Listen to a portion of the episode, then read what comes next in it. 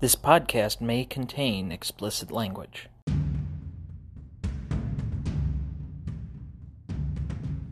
This is the Dynasty Download Podcast. think that uh, preliminary podcast. But welcome everyone to the Dynasty Download. I'm Tom Duncan.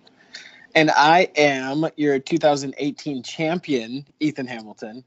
Oh God, You liked that, didn't you? uh, already, already plunging into the depths. So uh, we're four episodes in. Um, we sat and did like four hours of content the other day. So um, how does it feel to uh, get the first several in the bag? You know, coming back and now we're actually up and live and uh, allowing for people to see all of our uh, great advice. I'm excited. It was fun. I'm ready to get into episode, what is it? Five? Four? Yeah, Five? essentially. I mean, it part two or episode two, or basically the big one, was like a three-parter. But you know that that's all good, and we kind of stroked our egos a little bit and kind of got into the minutia of the league. But um, you know, it's it's uh, one of those things, and uh, we'll probably continue on from there. So.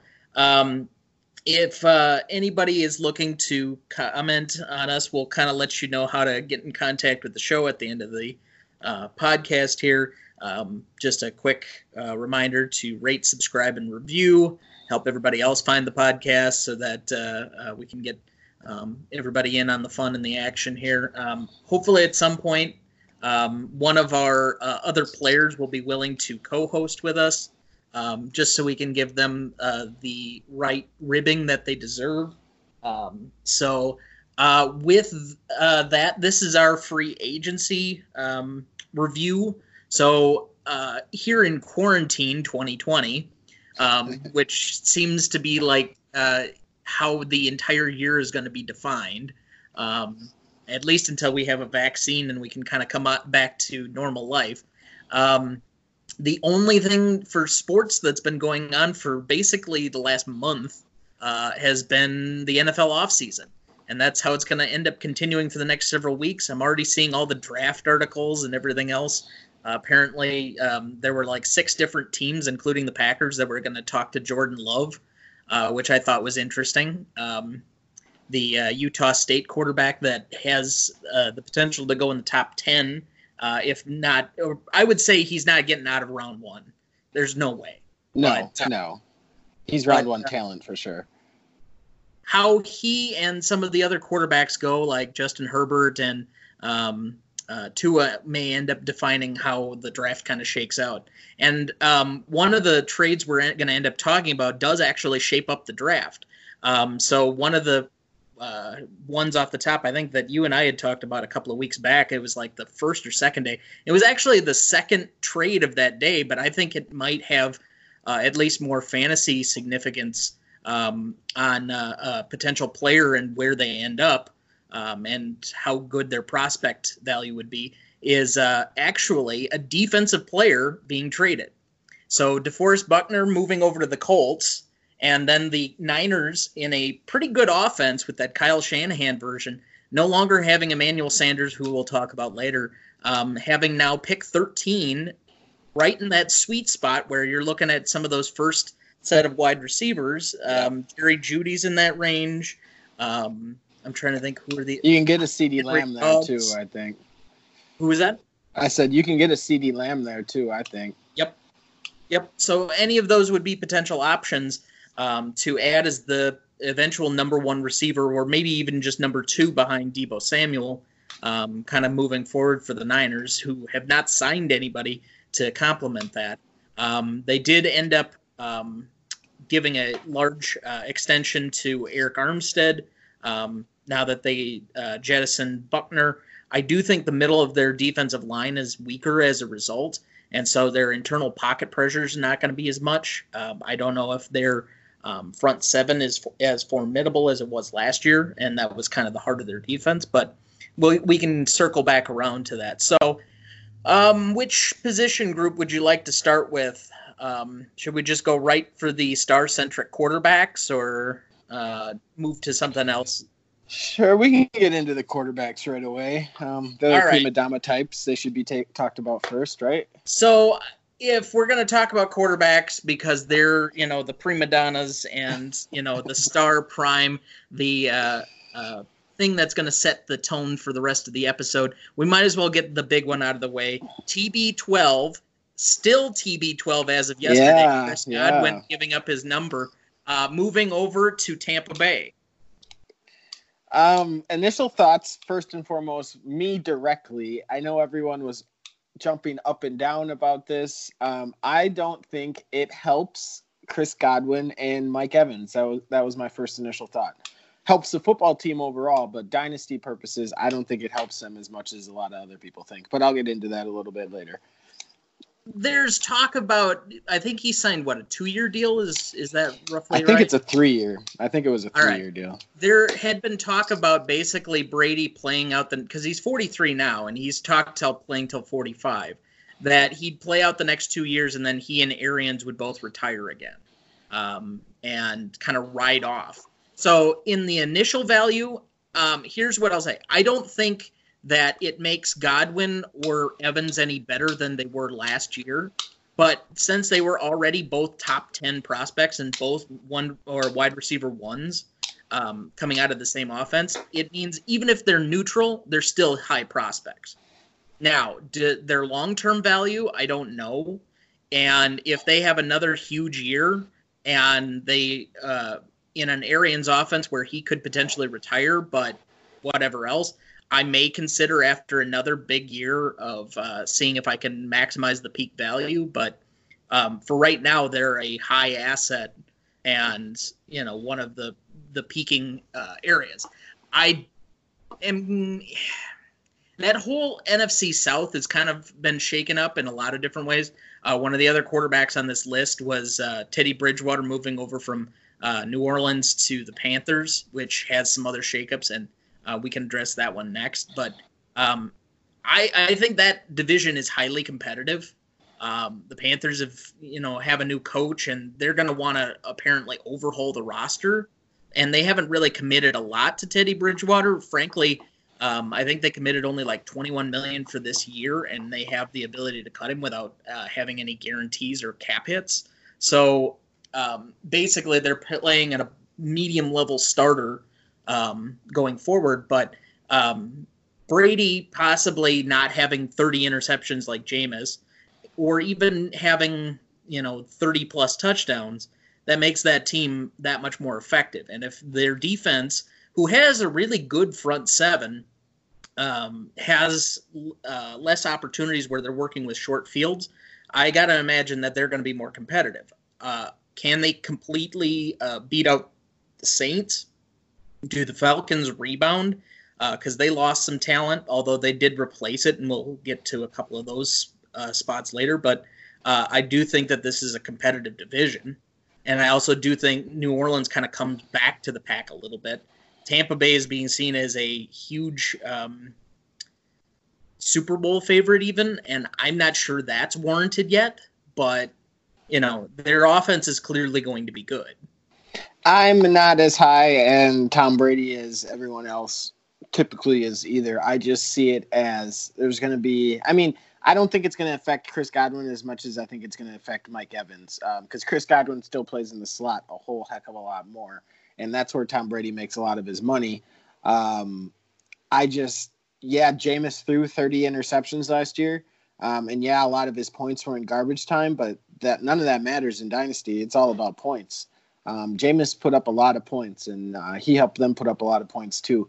I don't think they're going to be like wide receiver twos or threes or anything like that. I just think um, from here on out, especially in the future, their outlook is not as bright as it used to be um, this time last year. Uh, it, I, for the long term curve, sure. But then again, how much can you really project beyond two to three years anyway for Dynasty? Like, guys can have big knee injuries, running backs get hurt, or they age really quickly just on the carries. I mean, two years ago, we would have thought Todd Gurley would have been one of the top backs in the league. I mean, he was coming off of basically an MVP like season. And two years later, he's kind of a. Um, 50 50 carry split in that Atlanta backfield. Another one we're going to get to later. Um, I, I just, you, you plan for the here and now and make it as advantageous and set yourself up for the best possibilities. But I mean, who knows?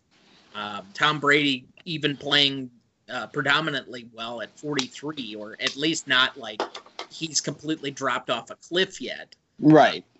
You know, is defying things, and Drew Brees hitting 41 before the season starts and still being at least moderately good. You know, those are defying the ages a bit. It'll be interesting to see. Um, you know, Tom Brady out of his element, learning a new offense. Um, it'll just be interesting to see. I mean, I'm I am with you that um, you know uh, having a a younger long term quarterback would have made me a little bit more comfortable holding on to the asset, but that also means that um, you might be more comfortable moving the asset at a different point. So. Um, next one up on the list is Dak Prescott just receiving his extension from Dallas. Pretty much just, and I will kind of just um, briefly then visit on uh, Amari Cooper going back as well. Um, basically, everybody kind of assumed this was what was going to happen, and it kind of locks down that whole offense for um, kind of a pass happy coach coming in, and Mike McCarthy, the former Packer coach, um, running a lot of uh, three or I guess 11 personnel, three wide receiver sets. Um, so Zeke single back with maybe a one tight end look, and then um, with uh, Gallup and Cooper running out of, you know, basically anywhere. Um, that being said, um, Dak coming back and having such a pass heavy year, uh, Zeke didn't really see any drop off. Um, Gallup did step up. It's whether or not everybody stays healthy, but um, Dak is possibly a top five quarterback at his peak. I think he's still a quarterback one um, even at his worst. I think his floor is a little bit higher, like with all of the running quarterbacks. Um, and he's remarkably stayed relatively healthy for most of his time so far. Um, I that's a lot of money, but well, yeah, I, I feel like that's really the only option that Dallas had too. I mean, you gotta you gotta sign your guy, and it's a quarterback league, and um, you want to keep everything the same. Everyone is young too, so you kind of just want to see where it goes. And Jerry, you know, he's he's going with what worked in the '90s, having that quarterback, that wide receiver, and that running back. And um, well, I do think it's a larger discussion. Like the league is clearly trending toward more mobile quarterbacks as we get um, longer, faster, and um, stronger defensive linemen and they're sending more variable outside linebacker blitz packages and the rest of it, you're going to need a guy who can um, play off balance and isn't necessarily always playing from the pocket. It's great when you can play from the pocket and you can't have like uh, old style Michael Vick that almost exclusively could not play from the pocket. But mm-hmm. if you have a guy that can extend the play, that's where the league is going. But that being said, the years of um, Brady and Brees being in a, or even Manning being exclusively uh, pocket quarterbacks and just standing back there like a statue, uh, but being there for 20 years, now you're looking at maybe a uh, 10 to 12 year window instead of 20 years, like Cam Newton has kind of gotten um, with how many hits they're taking by comparison. I would agree with that. I mean, so there's not really too do, much to add to it. Well, I mean, it may or may not at some point reset the quarterback market. And I'm still waiting for somebody, you know, eh, who has the right set of balls to really um, kind of hammer home that uh, the quarterback market needs to be reset. Like, why the hell is Ryan Tannehill getting the same amount of money as uh, Tom Brady?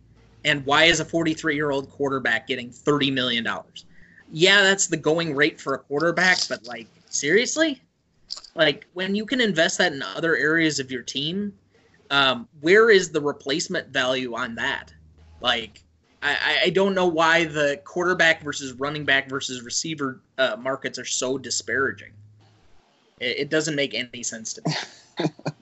and that's what I mean. Like the GM that actually has the balls to basically say um, or stand up to some like if you would have had Joe Flacco after he won the Super Bowl and would have said, "We're not paying you above X," you know, kind of how baseball uh, refitted itself with its contracts. Um, you know, Bryce Harper leaves and then the Nationals win the World Series, that type of thing.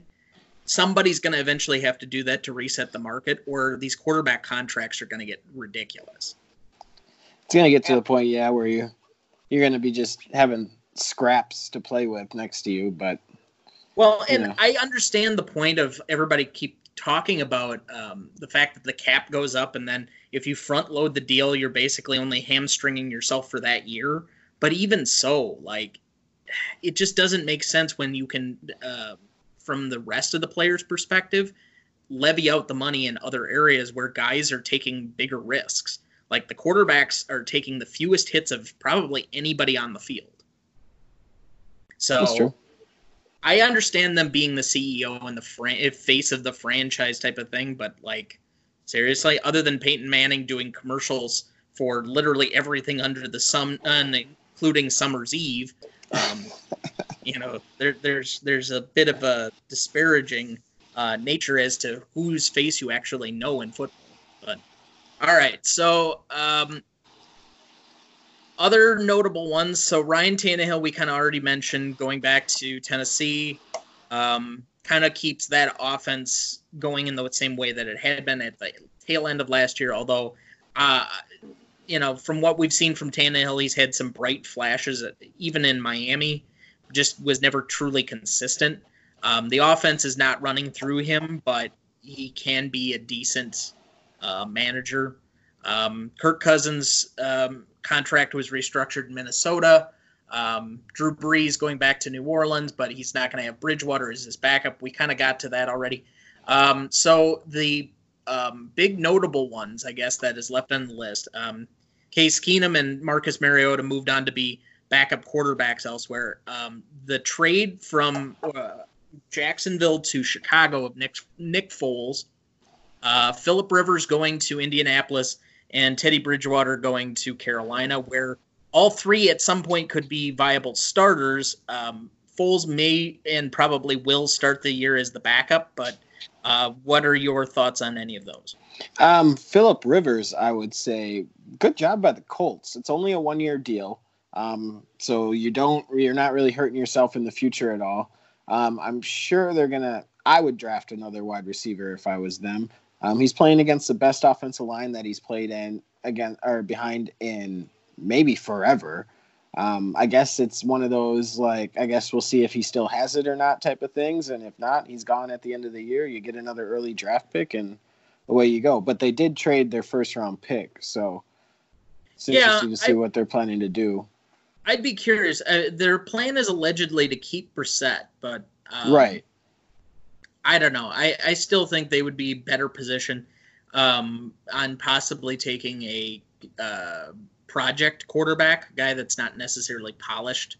So maybe trading out of that first round pick is not too bad because um, you aren't gonna, or most of those first round guys, you're uh, supposed to start that first year unless you have like the cloud of an Andy Reid who can sit Pat Mahomes for a year under Alex Smith. But you know, other than the very few situations, most of the time the fans are clamoring to see that new guy. Um, you know, I, if Brissett had another bad year, could they have done that? No, but now you have the tradable asset. If you end up taking somebody in the second, third round, like a Jacob Eason out of Washington, formerly Georgia, you know, I think that could be a project one where you sit in behind Rivers, see how he does for the year, and um, see how it pans out. Right. So Um, that, that would be my that's my um two cents about the Colts at least. I, I think they at least in my opinion they did well.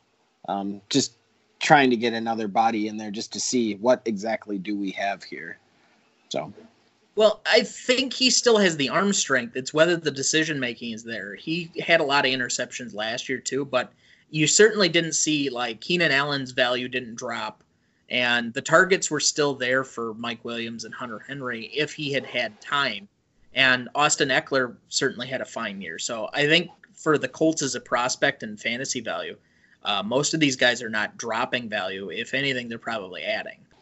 I would agree with that. So I mean, you, I'm still kind of a, generally uncomfortable with T.Y. Hilton just because of the injury history, but um, you know, Zach Pascal, um, Parris Campbell, Jack Doyle, Marlon Mack, I do think all get um, bonus points or get looked at as a little bit higher than they were a couple of weeks ago.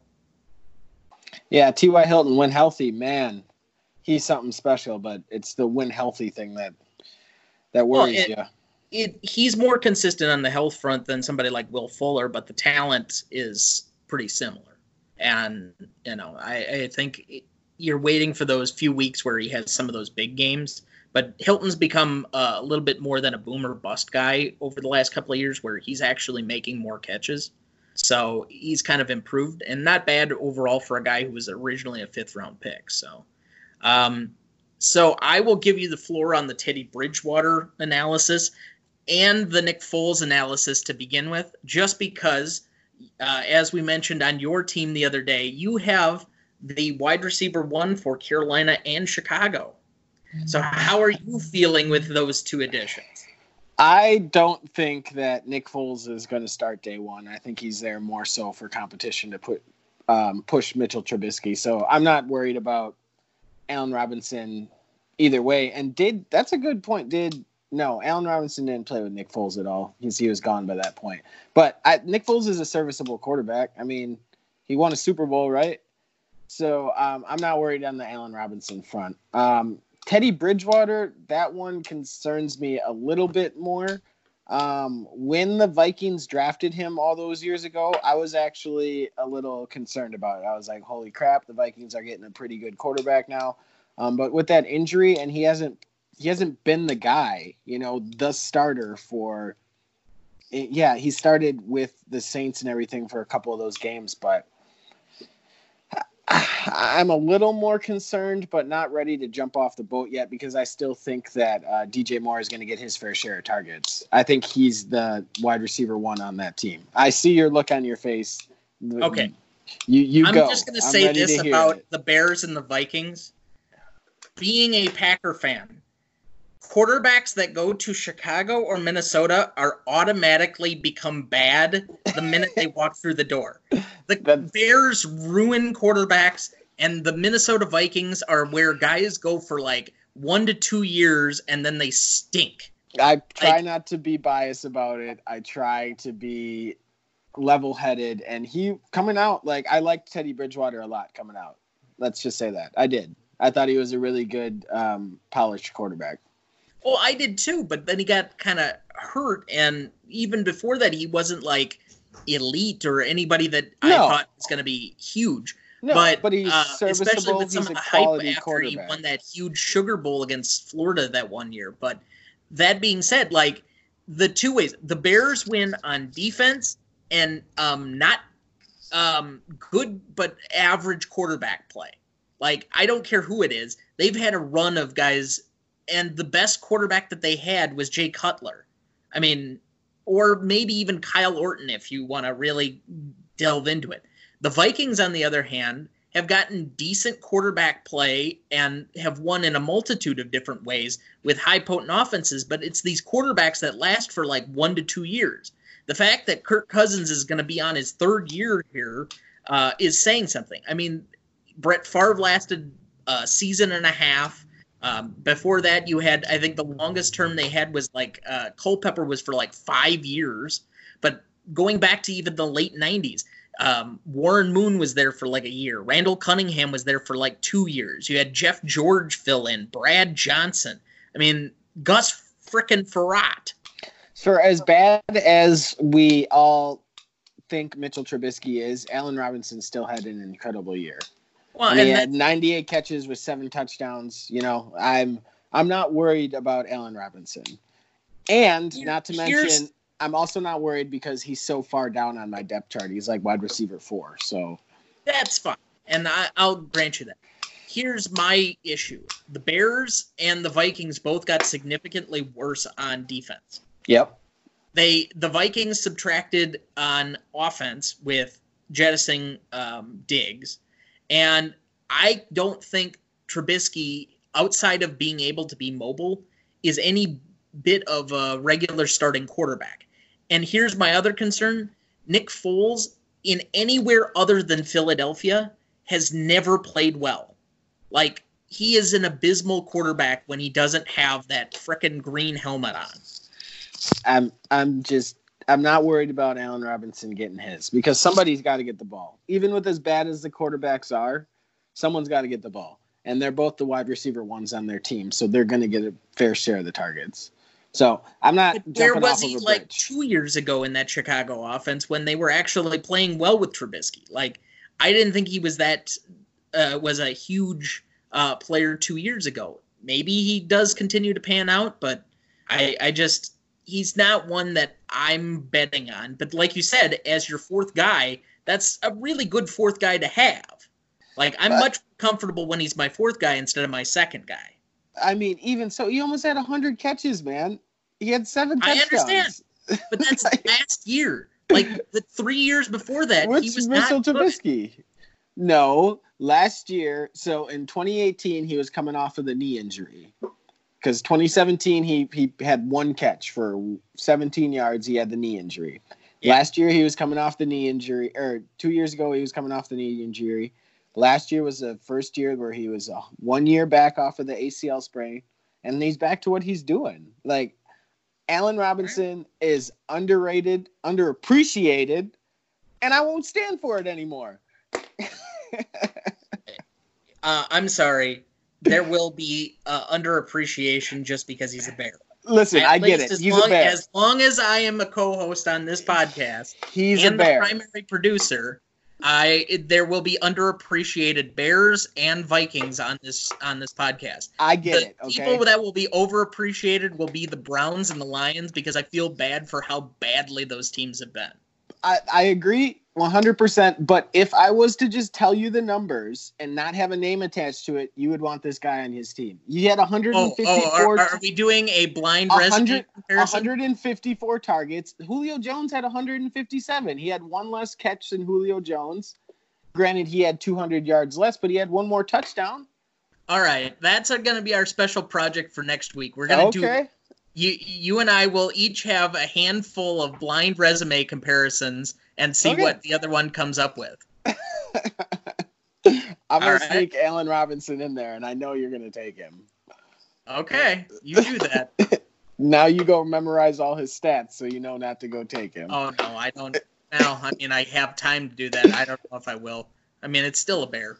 So, all right, let's get back into Bridgewater- this. like to get back and circle back around, like Bridgewater played well for New Orleans last year, but like it was with Sean Payton, who is Right. about as bankable an offensive uh, mind as you can get in the league. Right. I'm still wondering what would have happened had um, uh, Sean Payton gotten the job instead of Mike McCarthy in Green Bay, like all those years ago. But who knows? And so I, I don't know if the Packers end up having Aaron Rodgers at that point, but you know the rest is history. I just know that Bridgewater had by far the shortest um, pass complete or yards per completion of last season, and a lot of it scares me where he's going to end up throwing short or throwing quickly, and that offensive line is either old or bad, and they don't have what they used to, and the commodity of having both uh, an H back in uh, Curtis Samuel and having uh, McCaffrey there. I do think they're going to be showing uh, or throwing short a lot. They're not going to be going down the field very much, and they're going to be a very limited offense. Which, yes, they're not going to take as much of a step back. And no, I don't necessarily downgrade McCaffrey, other than the fact that he's just going to return a little bit more to like Earth, just because he can't have such a meteoric season. I still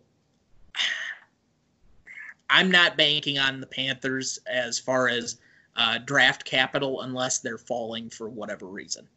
I just don't feel my whole draft strategy for years has been who are the teams I think are going to be really good this year, and I Mhm. want to jump on their bandwagon regardless of who the player is. I can agree with that. Um, I mean, you look at it at the end of the year. You look on your team after you have a really good year. Um, most of the people on your team are on really, really good teams. Um, but to go back to it, um, Teddy Bridgewater, yeah, I mean that's my concern with him. Um, you really just don't know. And I think out of everyone on that team, it hurts um, Robbie Anderson more than anybody because he's just a straight nine route guy. He's not going to grow underneath as much. I, I just I think it hurts him more than anybody. I don't think Robbie Anderson is um, rosterable until we see it. Right. He's coming into a completely new offense where he's at best the third option uh, from just the wide receiver corps. But you've got Ian Thomas and McCaffrey that are also going to split catches.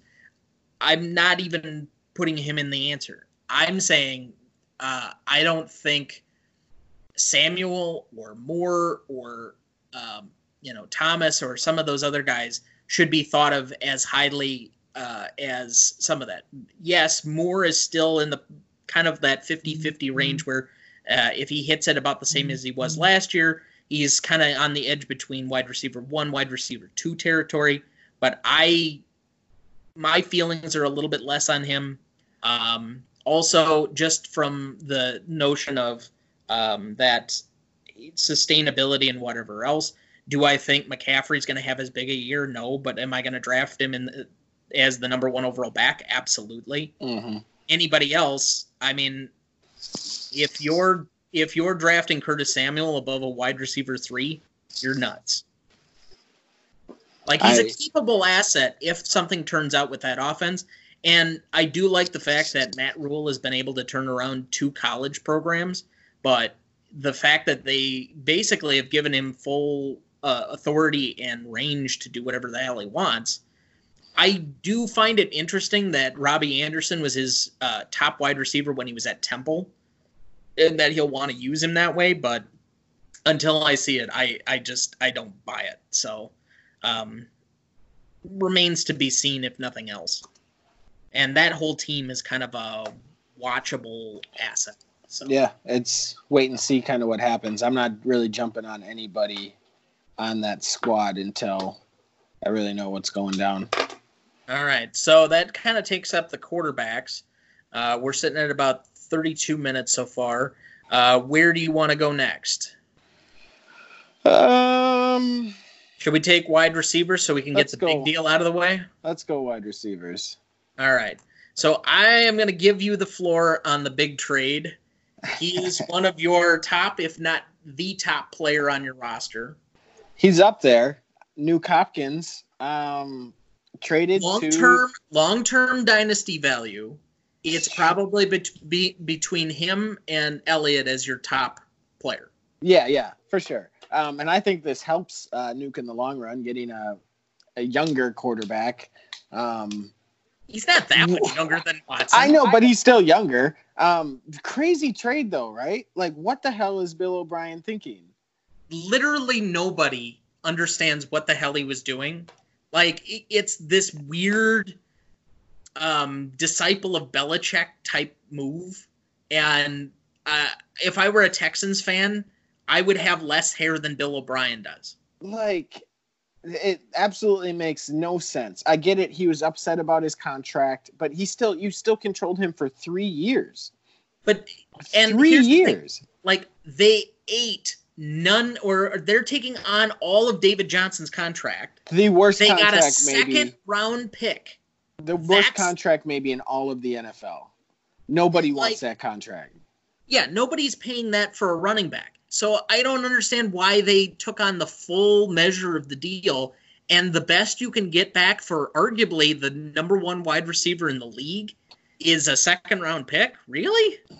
especially after like OBJ got first run first round money or first round um Value. trade on him. Yeah, it's unbelievable. I, I But- just I shake my head, but for fantasy prospects, like both of those guys probably win out in the short term and possibly in the long term. Like David Johnson needed to get out of Arizona. I still think he's a potentially very good um, player. Is he going to ever get to what he was that one year under Arians? No. Hell no. But I think no. he can be an extremely productive player. He still has great receiving skills and he has the viability. I just think that you could basically call uh, uh, you take a guy that's getting 25% target share for his team and you take him out of the lineup for a handful of guys that collectively weren't averaging a whole lot of the target share, I don't know where they're going to end up going. Like Randall Cobb can't stay on the field, Will Fuller can't stay on the field, you know, and um, I don't know what they have in Kenny Stills or Keke Coutee, but I, I just I, I don't see where the targets are going to end up going. I just don't.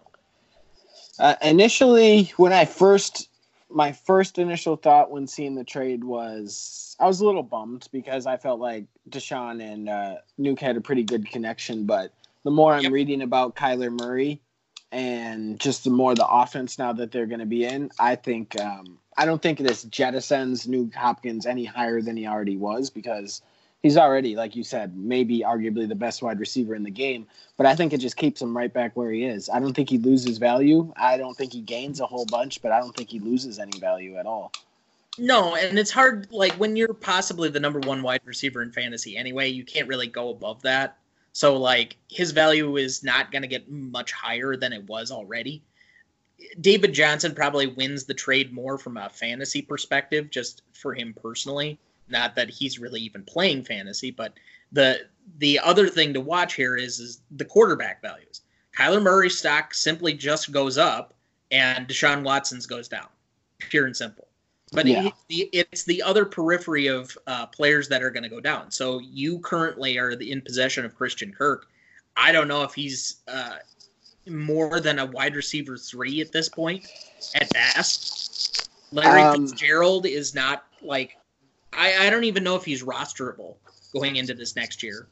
Um, David Johnson uh, becomes a higher commodity or at least an asset where like the Cardinals were going to have to make some choices about what to do with him and Kenyon Drake. Kenyon Drake ends up moving up in the boards. Like I could see Kenyon Drake minimum as a running back two based on what he did last year Yeah, and absolutely. he's had some productive value and in that offense he excelled back to kind of like how he was at that end of that one Dolphin season.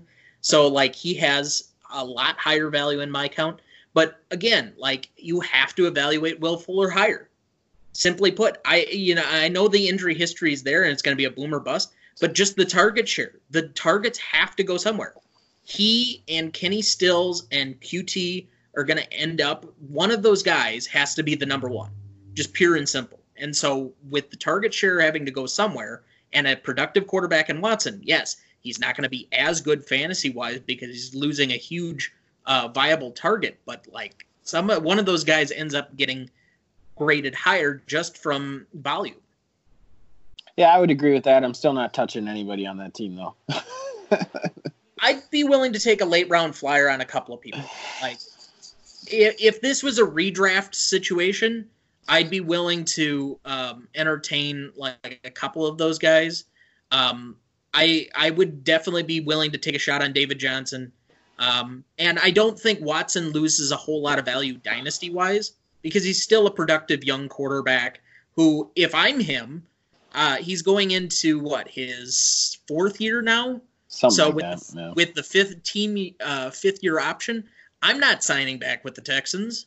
They haven't proven to me that they're really willing to do the things that need to put a productive team on the field for me to be able to win. Like Wow. I think that's I think that's one where he Kevin Durant's his ass out of there. Oh my god. Okay. If I if mean- I'm, no, if I'm Deshaun Watson's best friend or I'm him just personally or his manager or whatever else, I say burn the bridge. He will have so much opportunity on the open market. Are you kidding me? Have I'm not we ever have we ever seen a quarterback like that at that age with that amount of talent and be available? You can't imagine there aren't going to be 25 teams lining up to get him. I'm not disagreeing with you at all. I just that's that would be drastic. That'd be something to talk about. That's for sure. uh, again, I think you know one way in which the NFL ends up um, moving itself kind of in that NBA model, and I think a lot of NFL players are looking at um, some of these NBA contracts with like James Harden getting nearly like what sixty million dollars a year or some ridiculous number like that, or Giannis going to potentially sign this super max, especially if we don't have another season. So like. I think some of these guys are looking at it. Yeah, if I can hit free agency, you know, the fifth year option, he's already going to get paid well. And if his shelf life being a running mobile quarterback that's had two significant knee injuries in his career, one in college, one in the pros, I'd look to cash in. And you may not have a huge window of opportunity to win, so maybe you start looking elsewhere if they're going to trade everybody of actual value on the team.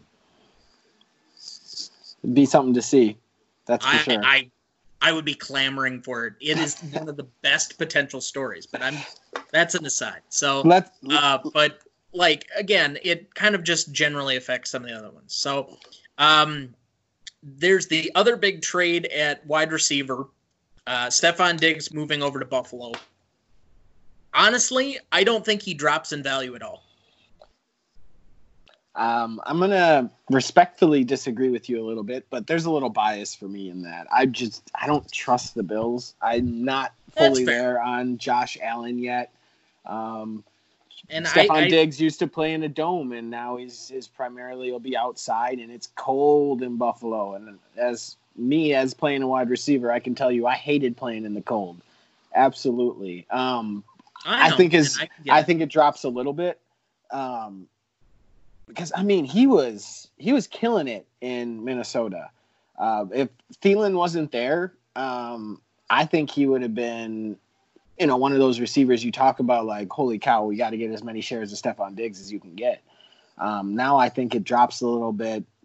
I, I just don't see him still projecting up as a young wide receiver. I think he's going to plateau. I well, first off, what is his plateau? Like, I think he's been in that uh, wide receiver two, wide receiver one range, kind of in that cut, and I don't think he's necessarily going above that. I think it's a lateral thing, but his value last year, like the first half of the year, he was terrible. Then Thielen got hurt, and he was the primary guy, and they had to throw him in the ball in a running offense. You're getting kind of the same thing out of Buffalo. He's going to be the number one target. You know, John Brown's going to be there, but John Brown was always a good number two, and he was a great asset for me in my office league, but he was never anything more valuable than that. And now he's got actually some more freedom. I actually think John Brown's value uh, doesn't take a huge hit from this either. Um, the one guy that it really benefits is, well, I guess there are a couple. Adam Thielen gets better because just from the volume standpoint, Yep. in Minnesota. The other one is Josh Allen. I think Josh Allen's value, where he has a more reliable target to potentially throw the ball to, and a guy that can extend the field, goes higher. We're So- going to see what type of quarterback Josh Allen really is too. Um, they they got him a target now. Um, we're to see. I could be really wrong on this. I I could be. Um, I just don't know. Like this is one that I've honestly been thinking a lot about once it happened because my initial thought when it happened was, "Ooh, that's not good for him." Um, but I mean, he only he had 63 catches last year on 94 targets. He had 40 catches for over 40 yards he still had six touchdowns and 1100 yards like that's really really good i just i don't know i just don't see it again The only guys that are getting above six, uh, 60 catches a year and 1,100 yards on a regular basis are basically the top guys in the league. Like, and now he's going to have a wider production value where he's going to be by far the number one target. Um, also, he's leaving a Minnesota offense that's going to be a, on a question mark. Their offensive coordinator moved and is now the Cleveland coach. So, like, they're going to go through some level. I know Gary Kubiak was the co-offensive coordinator, whatever they were doing, but he's there for the running game. Like, as far as pass calling and the rest of it, like how much value is actually there and how they're going to produce that. is I, this their is this their third offensive coordinator in three years Uh, minimum. Like what happened was is that um, they had Pat Shurmur the year that um, Ca- uh, not Castle, um, case keenum right Case Keenum led them to the they had NFC Championship game. last year No, they actually hired um, uh, John DeFilippo, uh, the Eagles quarterbacks coach, um, who uh, the Eagles were going to put as their offensive coordinator, but then um, Frank Reich was still there. Then Frank Reich got hired by the Colts after Josh McDaniels um, didn't take the offer at the last second, went back to the Patriots. So DeFilippo comes in and he was in there for like 12 games. Then they fired him and they put in Stefanski. That's where and then Stefanski, Stefanski was from, this um, co-coordinator with Kubiak last year, so they could improve their running game. Which was why I like Dalvin Cook going into the preseason last year because Kubiak runs that Shanahan zone um, stretch concept uh, look, and every time one of those offenses comes in, I don't know what it is about it that they teach it or whatever else, but they seem to be able to find lightning in a bottle i- i- with the running game every single time. I don't care if it's Alfred Morris, Olandis Gary, or Dalvin Cook. Uh, let's move on to Emmanuel Sanders here. So, and we were kind of talking about this the other day already. Um, I think this was one of our conversation pieces for Aaron's team, but um, and I was higher on this when this was initially made, just because of the name and the location he was going. But having listened to some of the analysis, um, Emmanuel Sanders is going to have a hard time carving out a role. You're coming with me now, huh?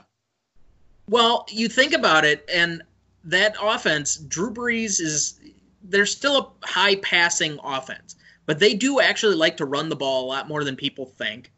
And they're they have a lot of mouths to feed in that offense. You know, Jared Cook is still there.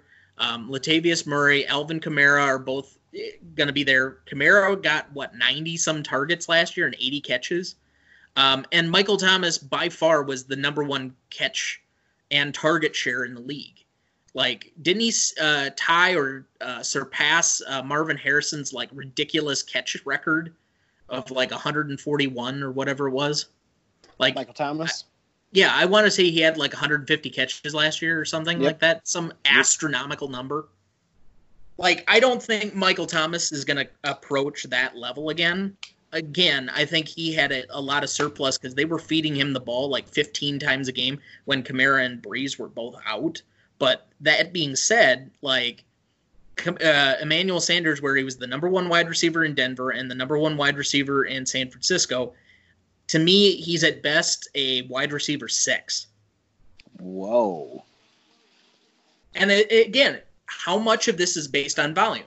He also is like I don't know what the contract length was with the Saints, but how long is Drew Brees? He only signed a two-year deal, going to be with the Saints and be productive, and um, he's going to be behind Michael Thomas and Alvin Kamara in just total target share. So his long-term value sinks to the bottom for me. I am not going to be that harsh on Emmanuel Sanders as you are. Um, I think it was a it's a pretty decent move for him.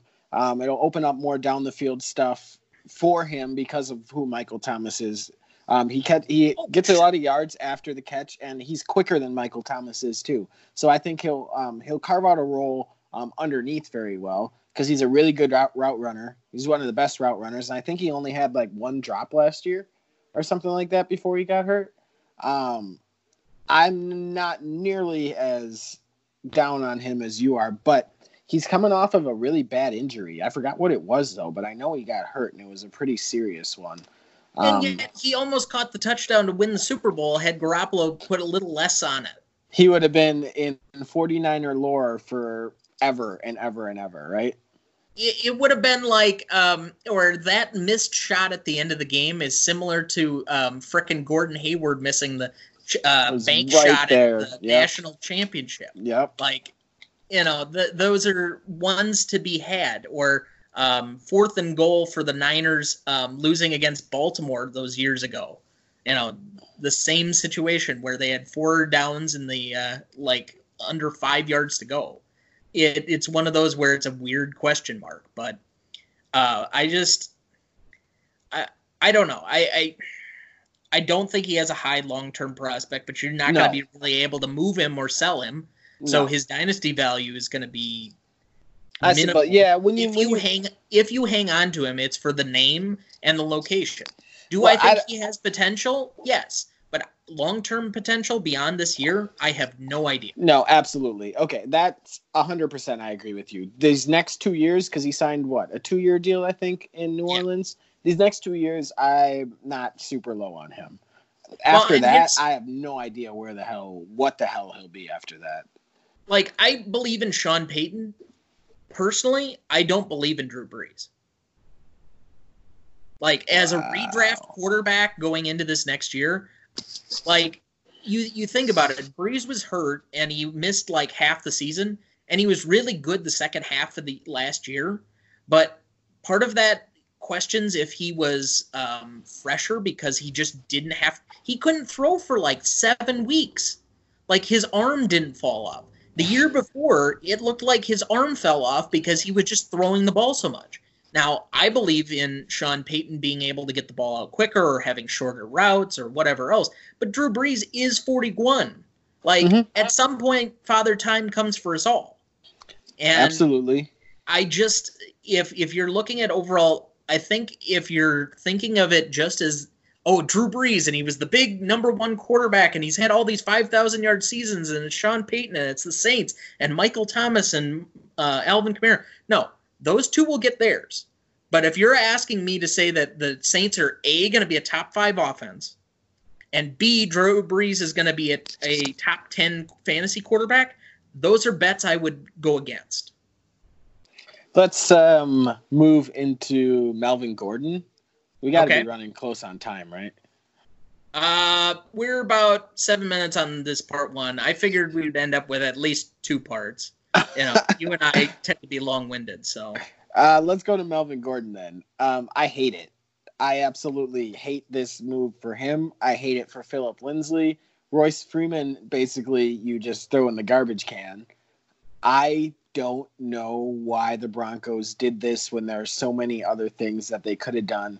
Plus, you're paying Philip Lindsay as much as you pay the gas station person, and he's super productive.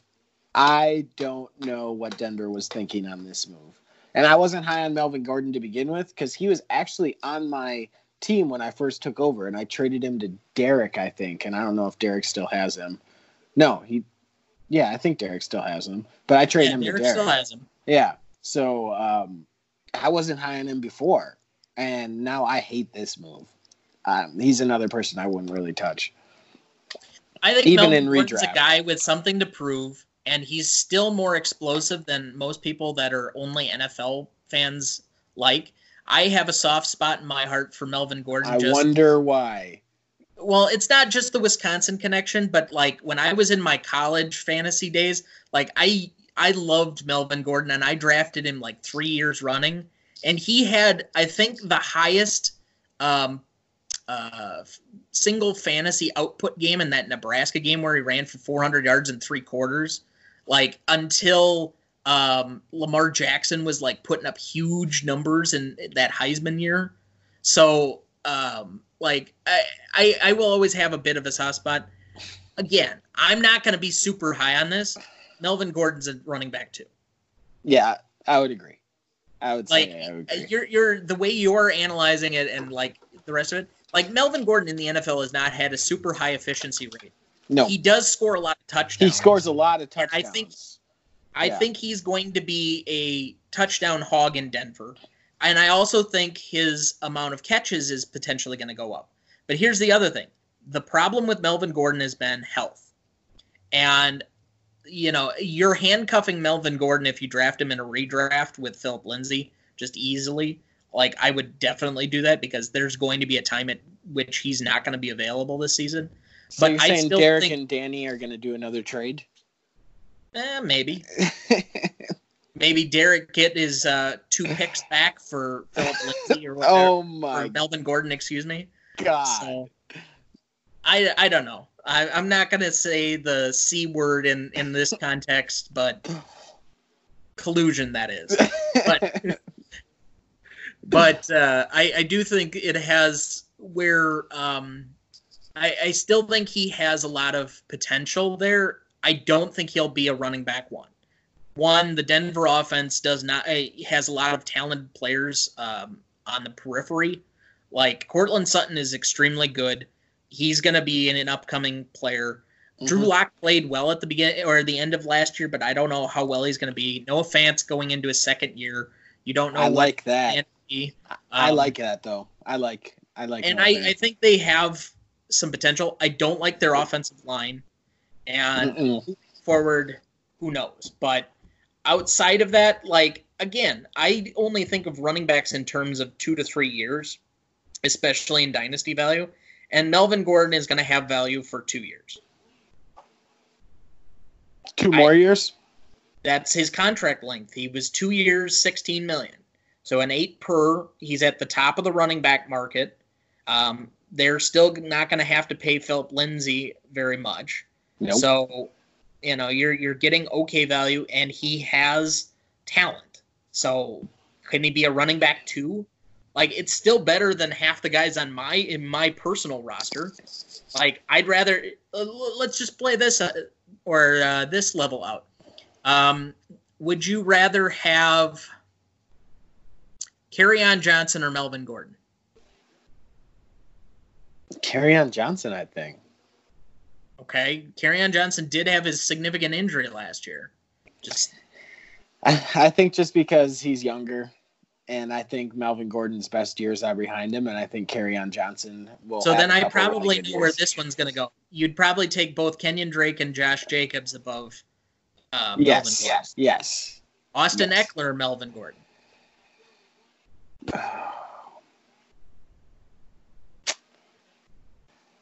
You know, that one's a push. I guess I'd go Melvin Gordon. And I know Austin Ekeler had a better year than him last year, but do you, do you really see Austin Ekeler doing that again? Do you want me to torture you? Let's hear it. Let's go. Okay. David Johnson or Melvin Gordon? Oh. Um, I'd pass. I'd forfeit the pick. All right. How about this? Melvin Gordon or Le'Veon Bell? Man, that one's really close too. I, these are actually re- really, really good questions. Like without diving into their stats and everything like that. running back to market. Like right. obviously, you're taking the like five or six guys that are elite ahead of all of these other guys of that course, I'm yeah. mentioning. You know, mm-hmm. McCaffrey, Kamara, Barkley, um, Aaron Jones, Elliott. You know, there's a handful of them. Um, but these are the guys with some questions. Like Derrick Henry's in that running back one slot, but um, outside of that, like Leonard Fournette or Melvin Gordon for the next two years. I mean, Melvin Gordon still had eight touchdowns last year. I know. He still had 600 yards. Like his efficiency was not high, but he's gonna get touchdowns. Like, yeah, he's gonna score touchdowns. That's what he does. He scores touchdowns. Leonard um, taxes um, and Melvin Gordon scoring touchdowns. I think Leonard Fournette has a really big year this upcoming year boy. He's one where I feel uneasy because I, I don't know what the quarterback situation is going to be. Like, I liked Gardner Minshew as a story, but as a full time starter, am I banking my franchise on that? And I'm. Jacksonville basically overhauling their team for a one, I'm taking probably somebody like Le'Veon Bell or David Johnson for multiple year value, I think I like Fournette just because he's younger right. and has mm-hmm. a little bit more, but he's also got an injury history, so I don't know. But those those are all bigger question marks. So uh, other guys with newer teams, um, I you know Kenyon Drake going back to Arizona, we already talked about it. Um, Jordan Howard's going to be the number one back in Miami, but I without his catching value, I don't see him as more than a running back three at his peak right now. Um, you agree, disagree on that one? I'm not gonna really be touching him. That's for sure. I, Jordan Howard, he had that one really good year in Chicago, and by really good, I mean he had that one pretty decent year. Um, but yeah, I no, I'm not huge so, on him. So we will cap it here. Uh, the next ones for part two of this are going to end up being Todd Gurley and AJ Green um, going into that, and then we'll start off with tight ends. Sound good? Sounds great. All right. Uh, we'll hit the break here for everybody and uh, see you on the other side.